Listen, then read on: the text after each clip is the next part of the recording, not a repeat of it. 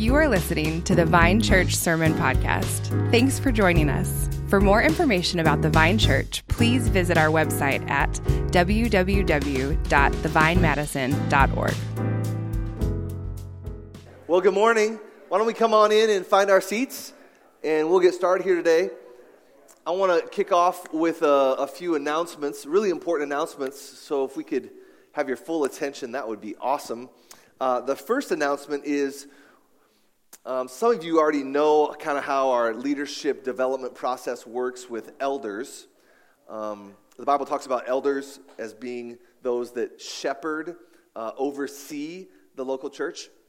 And we have uh, two men that have been through our elder development process and have been elder candidates for a year now or a little more.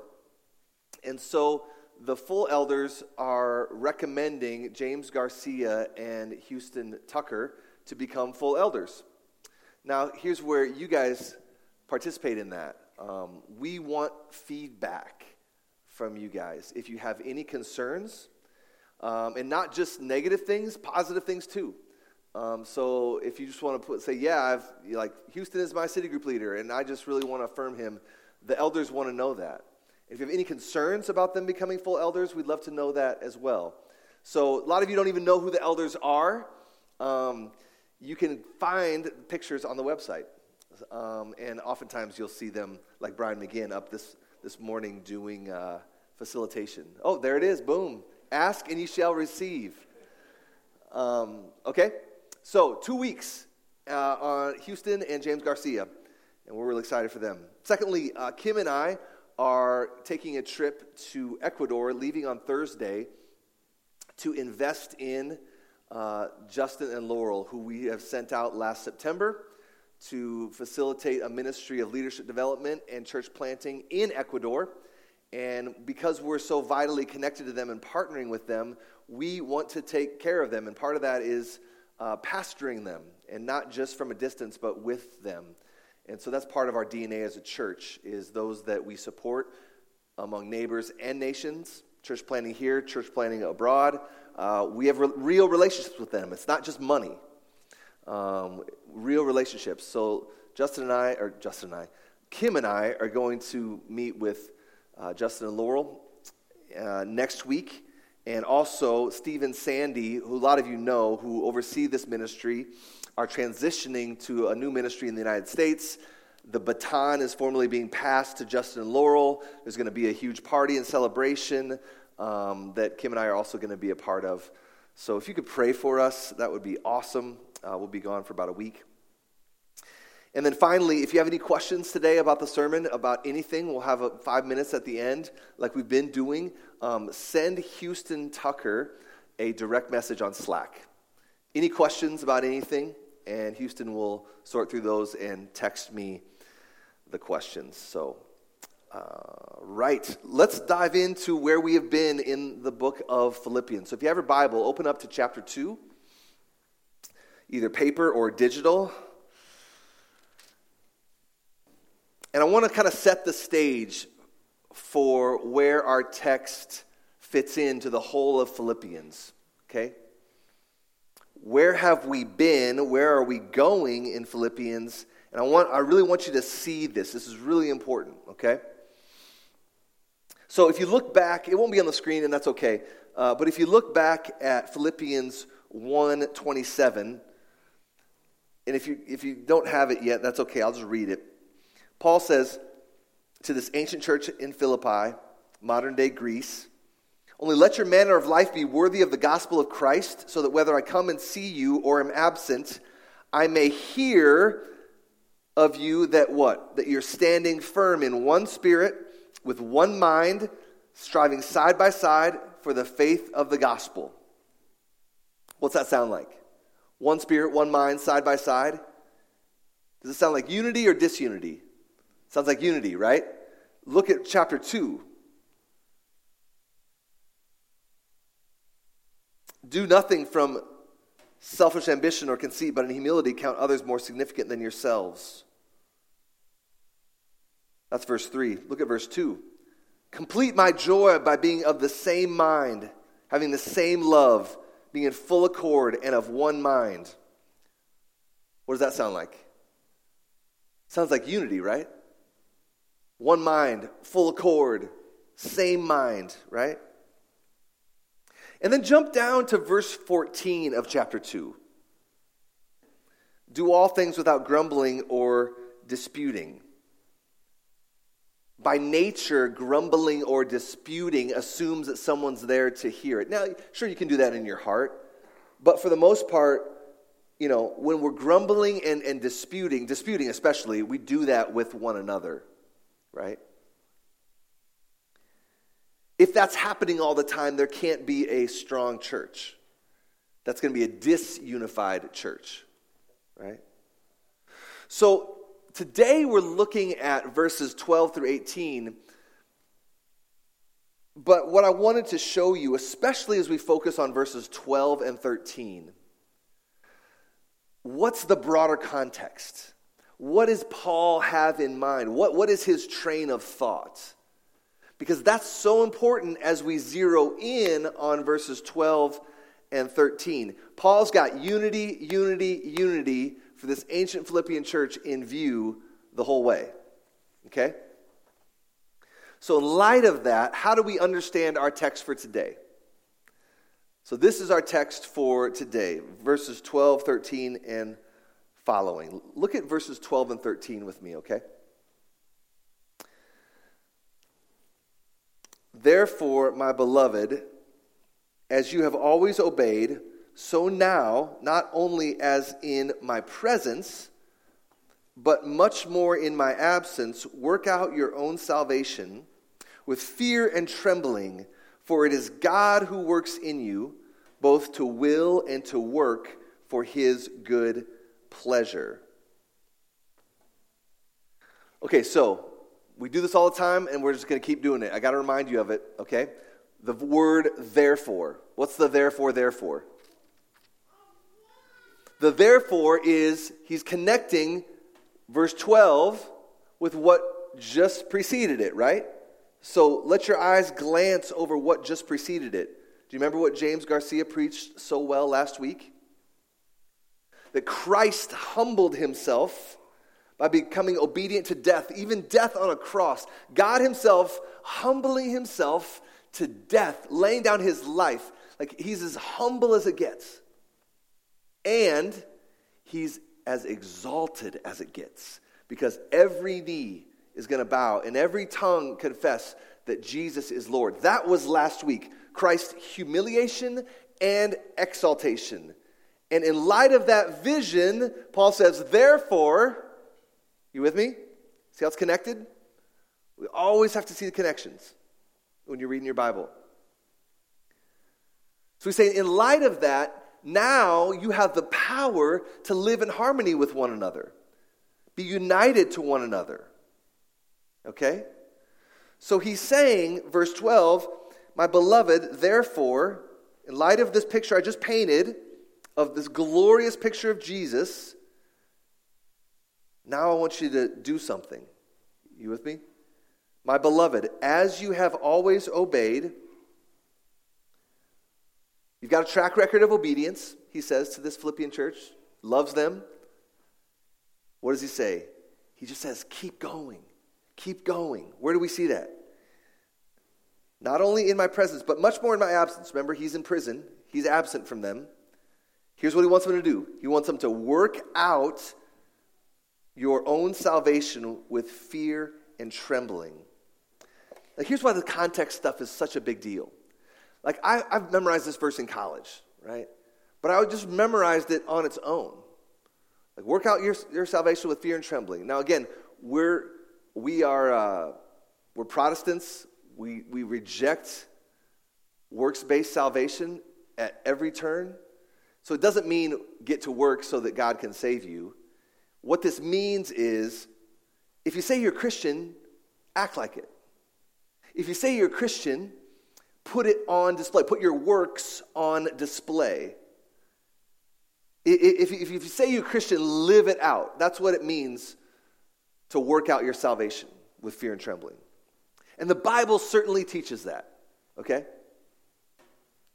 If you're just to read this verse in isolation, you're not going to become a heretic because the Bible certainly teaches what I just said. But it's more profound than that if you think about it in its context. Remember what we talked about with context here? What's Paul's aim? From pretty much beginning to, to where we are right now of the book, it's unity. This Philippian church is under pressure. They've got to stay united. Pressure of persecution, you got to stay united, okay? So when we remember that, the meaning of verse 12 and 13 gets more specific and I think a little more helpful. He's not just talking about general Christian living in light of the gospel on display for an onlooking world, though that is true and biblical. But because un- unity of the church is so in view before this text and after it, don't, don't be grumbling and disputing with each other, verse 14 this, this working out or living out your salvation is a call to live in such a way as to promote unity in the church. Okay? It's more specific in light of the context. He's saying if you know Jesus as exalted, if you know Jesus as humbled, and he's living inside of you, We've got to have this vision to promote unity in this church so that we're not divided because of this extreme pressure of persecution. See me sitting in prison. This working out or living out your salvation is a call to live in such a way as to promote unity in the church. See, Paul's just not dropping random things in his letter. We sometimes read the Bible that way or memorize scripture that way but it's all connected. Display your salvation to an onlooking world, work it out, put your works in, in, in, in, in, in the real world that can be observed.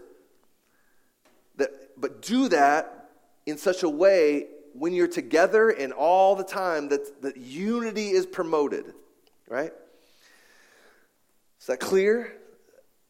It's really important that we catch that. But he also says this this is really fascinating he says, Do all things without, oh, I'm sorry, verse 13. Uh, actually, end of verse 12. Work out your own salvation in a certain way with fear and trembling. What does that mean? What does that mean? We got to keep reading. Because what does verse 13 say?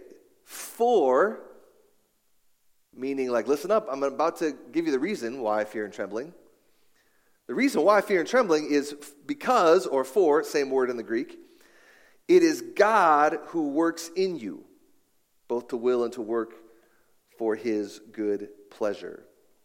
So, put on these works in light of the gospel you believe. And Siri, why do you do that? I don't understand. Someone coached me up on my watch to not have that happen anymore. Um, so, what was I saying? Uh, fear and trembling. fear and trembling uh, leads to God working in you, right? We're going to do this unity thing. My work's on display for the sake of unity in the church. We're going to do it with fear and trembling. Why? Because God is at work in you. Okay? So think about it. Let me, let me tell you, let me give you an example what I, what I think this is like. I have a friend who is, uh, I don't know if what the title, officer, agent, uh, agent, I think, agent in the ATF. The ATF is like the FBI, but it's like alcohol, tobacco, and firearms. Mainly it's illegal firearms they deal with. And sometimes, um, he, as an ATF agent, they would get like some kind of like a side hustle work where they would get uh, paid or asked if they'd be interested to be like a bodyguard for somebody, okay? So, for example, there'd be sometimes these, these big meetings with all of these high level diplomats or, you know, royalty from the Middle East or whatever that might converge on New York City at the United Nations or something like that for some big, huge meeting. And for example, maybe it's the king of Jordan, and there's, he's assigned for whatever reason, maybe he's assigned four ATF agents to kind of be his bodyguards um, accompany him, be with him all day long. And he, he would tell me, like, it's kind of fun actually, because, um, you know, you got to be on your toes, but usually nothing crazy goes down. And the king of Jordan wants to go shopping, and he's just dropping crazy cash. And they're just hanging out, watching him do his thing, you know. Um, so they're with this guy all day long. Whatever he wants to do, they're just going with him, you know, and, and they got some serious tips, as you can imagine. But the deal is, if that's your job and you're with a, and you're with a high level diplomat or, or royalty from a certain country all day long, you're going to carry yourself in a certain way. Like you're not going to be lazy. You're not going to be just cracking jokes with the guy. Um, you're going to carry yourself with humility, with reverence in light of this person's position. This is a very important person in that, in that country, in their government. So you carry yourself with reverence and humility, and you take this thing really seriously, right? But Paul is saying something similar, but even more profound. It's not like you're accompanying some high level diplomat all day. He's saying the God of the universe is actually with you, in you. You carry him with you. He's working in you. See that in verse 13? So if, if God is working in you, does that mean, like, all right, sweet, God's in me, so let's keep on sinning. Let's sin as much as we can. Or I'm just going to carry myself with extreme laziness, lackadaisical, whatever. No. He's saying you should have fear and trembling, not like horror movie fear and trembling. That's not fear and trembling in the Bible. Fear and trembling means more like reverence and humility. He said, carry yourself with reverence and humility because the God of the universe, who, who set the stars in the sky and pulled the mountains out of the ground, he lives in you. See that? So, to sum up, what Paul is saying here to this Philippian church is that if, if you're a Christian, and he's already told them, verse 12, looks like you guys are doing well. There's a track record of obedience, demonstrating the fruit of the Spirit. Just keep going, living out your faith in such a way that promotes unity. All the while knowing that God is working this in you through his sovereign spirit, and that should humble you even more and cause you to stand in awe of who you are in Christ as a church. Okay?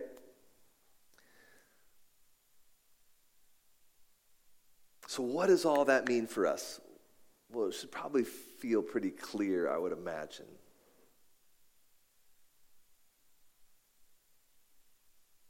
You've been saved by Jesus' work. So, how can that translate to you living in a certain way to promote unity in the church? That's the key question. That's what Paul's trying to answer. That's what they're thinking about. And that's what we should be thinking about as we listen in to how he's coaching up this ancient Philippian church. Let me say it again. You ha- you've been saved by Jesus' work. You've seen the humiliation, you've seen the exaltation of Jesus, the glory of Jesus, and you believe in him and what he said and what he did. So, how can that translate to you living in a certain way to promote unity in the church? How does this working out of your salvation, what does that actually look like? See, our human hearts haven't changed that much in 2,000 years. Context and culture is different. Human hearts very much the same. So, the how, how is this, what, what, is this working out of my salvation, displaying my salvation that promotes unity? What's that going to look like? Really specifically. That's what we should all be wondering right now. And so, what we're going to do is we're going to jump to a different text where Paul illustrates and outlines the how really, really clearly. Okay? So, usually I don't do this, but we're going to jump to another text, Romans chapter 12, starting in verse 9. This is the how. Okay? And he had the same goal for the Roman church unity in light of pressure and persecution right? He just gets more descriptive and, and more detailed in the how. So look at Romans 12, starting in verse 9. And I want to read it slowly um, and really think about it, okay?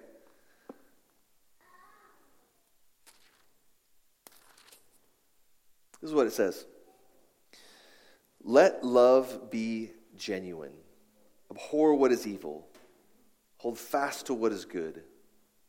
Love one another with brotherly affection. Outdo one another in showing honor. Do not be slothful in zeal, be fervent in spirit. Serve the Lord. Rejoice in hope, be patient in tribulation, be constant in prayer, contribute to the needs of the saints, and seek to show hospitality. Bless those who persecute you.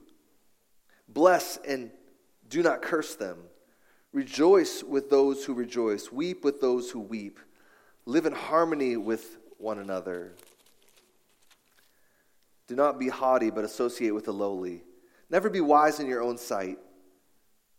Repay no one evil for evil, but give thought to do what is honorable in the sight of all. If possible, so as far as it depends on you, live peaceably with all. Let's stop right there. Can, can you see and feel in your mind how beautiful this is? and how if we all collectively did this in, in reciprocating relationships, how that would promote amazing unity. Like if this is what our working out, living out of our salvation looked like in the local church every single day, how that would be such a beautiful, beautiful place to spend time. You sense that? Like, just for example, um, he says, outdo one another in showing honor. Have you ever had someone like try to do that in your life? Maybe it's a spouse or a family member or a coworker. You just felt like they're just trying to honor you all the time. They're trying to outdo you in showing honor. Like I would imagine you probably feel loved by them and united to them, right? Like if it says show hospitality here in Romans 12. If someone just shows you consistent hospitality, this is beautiful. There's always a, a, a great meal prepared. There's always good conversation. Like that makes you feel loved and, and united to that person, I would imagine, right? How about if you're suffering really deeply and someone just shows up and they just cry with you? They're not trying to have all the answers, they're just willing to sit in the mess with you. And their tears are your tears. Like that makes you feel loved. That makes you feel united to that person, right? So, can you see and feel how Paul's call for the Philippian church to live out their faith they say they believe would contribute to strength and unity of the church, which he's so passionate about? And, and this Romans 12 is just a more detailed description of how we do it, how we go about verse 13 of Philippians 2. Now, I want to do this again, but I want to do the opposite. Sometimes when we look at a Bible text and we consider the opposite, it makes the, the positive just land that much deeper, right? So here's the opposite of Romans 12, 9 through 18. When you say you love someone, it should be fake. Rejoice in what is evil and cast aside what, that which is good. Hate one another as alienated enemies. Disrespect each other as often as possible. Don't let your emotions get excited about the gospel. Serve yourself first. Be pessimistic. When things are hard, let your impatience overflow. Ignore God by not praying to Him. Be greedy and never open your home to others. If someone harms you, harm them back even worse. If you can, stir up violent division as often as possible. And that sounds horrible, right? Who wants to be part of that? That sounds like hell on earth. But here's what's tragic is I was doing this exercise this week in preparation. As I read a few of these, some of these, like, man, I don't think we're that far off sometimes. Like, have you ever been in that heated political discussion around the, around the table with some family members, maybe? Is there any of this anti Romans 12 that comes alive? You ever read the comments on Christian Twitter? I'd encourage you not to. There's a lot of this in there. It's sad. Man, I, I look at my own heart. And there's times when I've not been that far off from the anti Romans 12. I mean, even if I've not explicitly done these things, I see the tendencies or the leaning or the desire to lean in the direction of the horror of, of this. So, so I think what that tells me, if I'm honest about my own heart, that should sober me up to the fact that if I'm not careful, I can sow disunity in this church. I'm able to do it.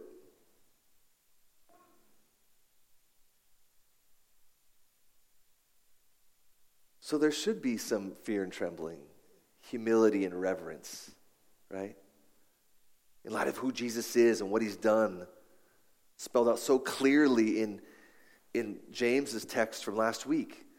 And that same God is working in me. He's empowering me. I carry him with me in my very being. So, humility and reverence should, should sober me up to what's at stake, but also encourage me that when I read Romans 12, there's a vision there that can make this church so beautiful. So beautiful. When we live out the implications of this gospel that we believe. Like, that's Paul's whole goal for the local church. A beautiful church that's united in the face of opposition from the world. That's the whole point here. And so he just keeps going. This is like a little another admonition similar to Romans 12. He just says it differently in, in verse 14. So let's keep reading in verse 14. He says, Do all things without grumbling or disputing. So Paul's just continuing to hammer away at what's it going to take for us to be united? Right? No grumbling, no disputing. Why does he say that? Why do you think? You ever been in a group of people that was just grumbling and disputing all the time? It's not very fun, is it? Like, if that's just the, the track record, it's like, get me out of here. I'm going to quit. If that was your workplace, and it's just people arguing all the time, I'm looking for another job, right? Imagine running a marathon and this is a unique marathon where you have to be with five other people, and for you to win, you have to all cross the finish line together. Okay? Marathon's hard just by yourself. But if you're carrying the weight of the metaphorical weight of uh, other people, and you got to do it together, that's an added layer of pressure, right? Running a marathon, there's emotional pressure, there's physical pressure. Anybody who's done it, you know. It's intense. So let's add now some relational pressure. Okay? So, one scenario is you're with your group of five people running this marathon, and everybody's bickering. Everybody's just, you know, trying to do their own thing. Everybody's out for themselves. What do you think is going to happen? Forget this. It's so easy to quit. I mean, it's easy to quit when you're by yourself. Now imagine you're with a group of five people and all it is is just encouragement of one another, cheering each other on, reminding one another of, of your training and what you're able to do and how it's just one more, let's just, let's just go one more mile. And then let's just go one more mile after that. Like, you're going to finish. You're going to finish. I, have done that before in a, in a race where this guy didn't even know me. And he just comes up alongside me and he's like, hey, man, I'm running with you. Let's go. And, uh, and I got a PR because he just ran alongside me and he encouraged me. Like ministry, discipleship in the church, believe me, it's a marathon. It's a marathon. The amount of guys, like I'm 45, the amount of guys that I've seen, even at age 45, that have quit or disqualify themselves, it's intense. Like it's a marathon. And it's easy to, to, to quit or to, to give up. Even if you're not in full time ministry, just being a Christian sometimes is hard. This is why Paul says here what he says. He's saying, man, if we're grumbling and disputing, it's going to cause people to drop off. You don't know how many people have dropped off because we're arguing about masks? Because we're arguing about vaccines? Because we're arguing about Trump? You hear me? I, I, think, I think Paul's saying here, guys, there's things to, to, to dispute about. Like it's the, it's the primary issues of the gospel and the Bible. Like it grieves me when we argue about vaccines, but no one really cares about like true doctrine. Like, is Jesus who he said he was? Did he really rise from the dead? Like, if we're going to argue about something, that's what we argue about, right? Did, his, did he really pay for my sins? Or is he just a moral example? Like, those are the things that we're going to argue about if we have to. Okay? But Paul's saying there's such a thing as disputable matters. Don't divide over those. Okay?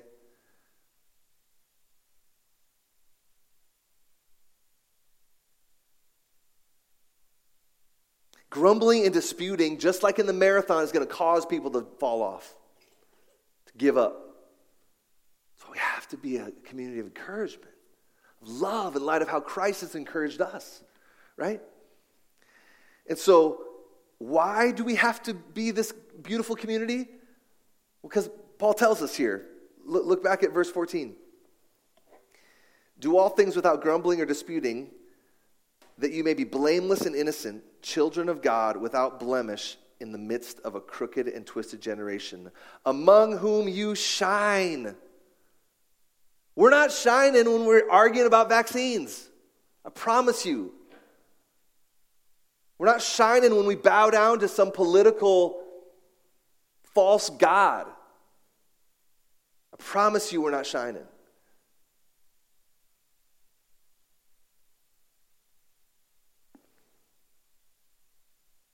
Say, you shine as lights in the world.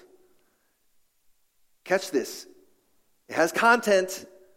It's content. The content's not masks and vaccines. it's not what he's talking about. What's the content? The content is holding fast to the word of life. What is that? It's the gospel. It's what James preached last week. This, this vision of Jesus that's so compelling that it causes us to have reverence and humility and live in a way that's beautiful, that promotes unity. Look at verse 16 holding fast to the word of life, so that in the day of Christ, Paul says, I may be proud. Like at the end, at the day of Christ, when it's all made right, that's what he's thinking about. I may be proud that I did not run in vain or labor in vain. So, why no grumbling and complaining? Because there's an onlooking world that wants to see that you guys are the real deal. You guys are going to shine. What does your shine look like? Right? There's people watching. Our call is to shine. Right? The onlooking world is dark. It's a twisted generation, he says. He's already said it in the, in, the, in, in, in, in the Sermon on the Mount that we're a city on a hill that can't be hidden. It's like a, a it's like a like a lighthouse. For all these ships out here on a foggy night need an orientation, a, a point of orientation. That's the, supposed to be the church, right? Matthew 5, you are the light of the world, he says to his disciples and all that come after. So you can feel what's at stake in our behavior. People are watching us run this marathon, and on our jersey says Team Jesus. All right, so Paul has been aiming at the unity of the church all the way in this letter. And I'm convinced that if he was writing to us, he'd write the same things. We got different issues, but it's the same heart, right? Like, oftentimes people will be apathetic when we tell them about Jesus we got to keep talking. We have to, declaration, demonstration, declaration, demonstration. The declaration has to come, keep coming. But if they don't want to hear it, they won't hear our words, they have to hear our lives. You with me? And the beauty of unity is compelling in a fractured world that's imploding through divisions. Let me remind you of the gospel. You are not saved because you've been perfectly the light of the world. You're not saved because you've accomplished Romans 12 perfectly. You're not saved because you've worked, displayed your salvation perfectly in the world for your neighbors. Jesus has done that. He is the display. And as you come to Him, you're free to repent. Man, I blew it with Romans 12. I was not the light of the world at work today you're free to repent. And Jesus' perfection is granted to you as a gift. So you can get up and start all over again. And again, point to Him. Man, I'm a failure, but Jesus is not, and I've been forgiven by Him. Let me tell you about it. You, you feel what I'm saying? So let's do verse 16. Hold fast to this word of life. And as we do, there'll be beauty on display. Let's pray together.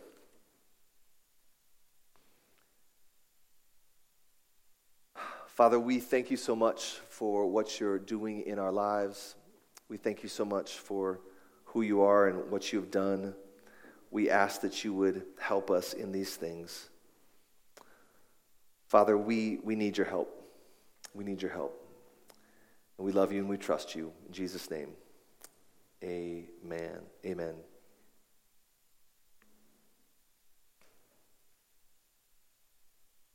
All right, let's do a couple questions.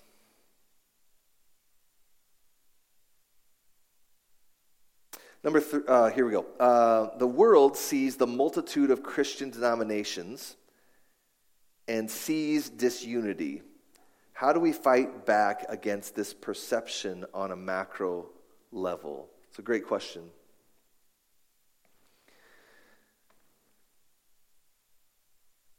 So there's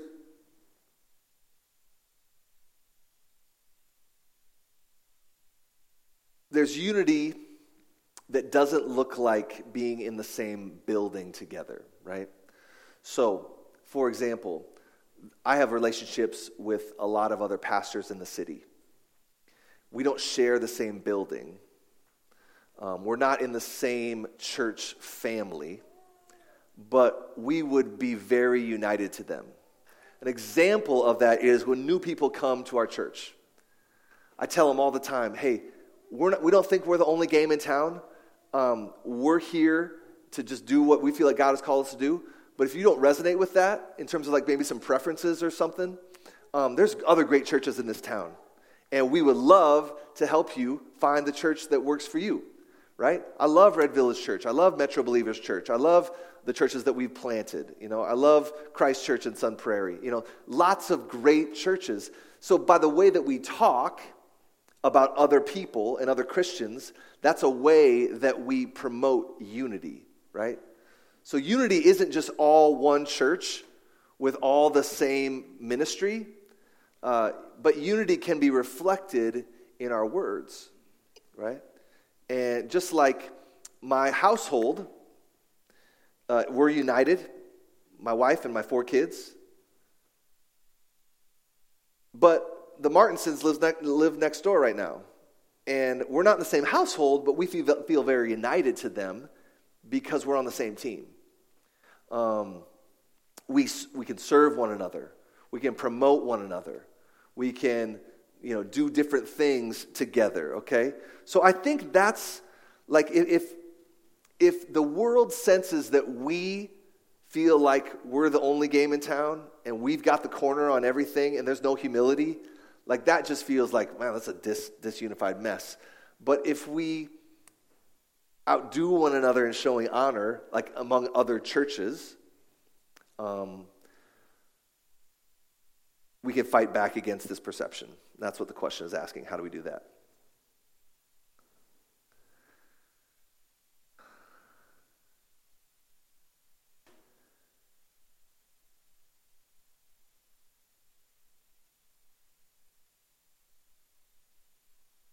Oh, there's a lot of good questions here. All right, I'm, just, I'm going to have time for one more.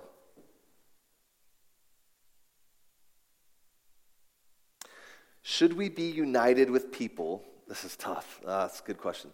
Should we be united with people who say they are Christians, but we think they aren't because of doctrine, actions, etc.? Are we running the marathon with them too? So it just depends. Um, so we would, and this has been a debate for all of Christian history, last 2,000 years. Primary issues, secondary issues, tertiary issues. I don't know what's the fourth, whatever, quadrary issues, uh, whatever. So there's, there's a hierarchy, right? And the Bible isn't, um, we would say that there's certain things that are very, very clearly primary. Like 1 Corinthians 15, Paul writes and says, I write to you that which is of first importance. He says it, primary, first importance, that Christ died according to the scriptures and was raised according to the scriptures. So the death and resurrection of Jesus, primary, right? If you reject that, Jesus didn't rise from the dead, let's say. If that's your position, we will not be united, okay? We would say you're not a Christian. Anybody can call themselves a Christian. My atheist college religion professor called himself a Christian for lots of interesting reasons, but he rejected everything that we believe. So, not united with those people. Another example would be 1 Corinthians 5. The, the church in Corinth is a, is a mess and there is a guy who's sleeping with his mother in law. He's in their church. So you, you assume that he's saying and acting like he's a Christian. And Paul says, no unity with that guy. Kick him out. Like you can't uh, tolerate sexual immorality that even unbelievers think is kind of wild. There's no unity with that. Okay? So, sexual immorality, of which all of us are guilty in one degree or another, that's not the issue. The issue is repentance or not. Sexual immorality without repentance, while I say I'm a Christian, no unity with that. Okay? So it gets more complex when we talk about issues like disagreements about baptism disagreements about the Lord's Supper. Like historically, people went to war over the Lord's Supper. People died, shed blood over a vision of the Lord's Supper. So, what we have to do is really know our Bibles, okay? And there's not to probably be a black and white answer for what exactly is primary, what exactly is secondary, what exactly is tertiary.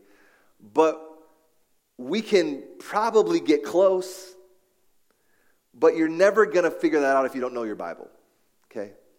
Like, what does the Bible say?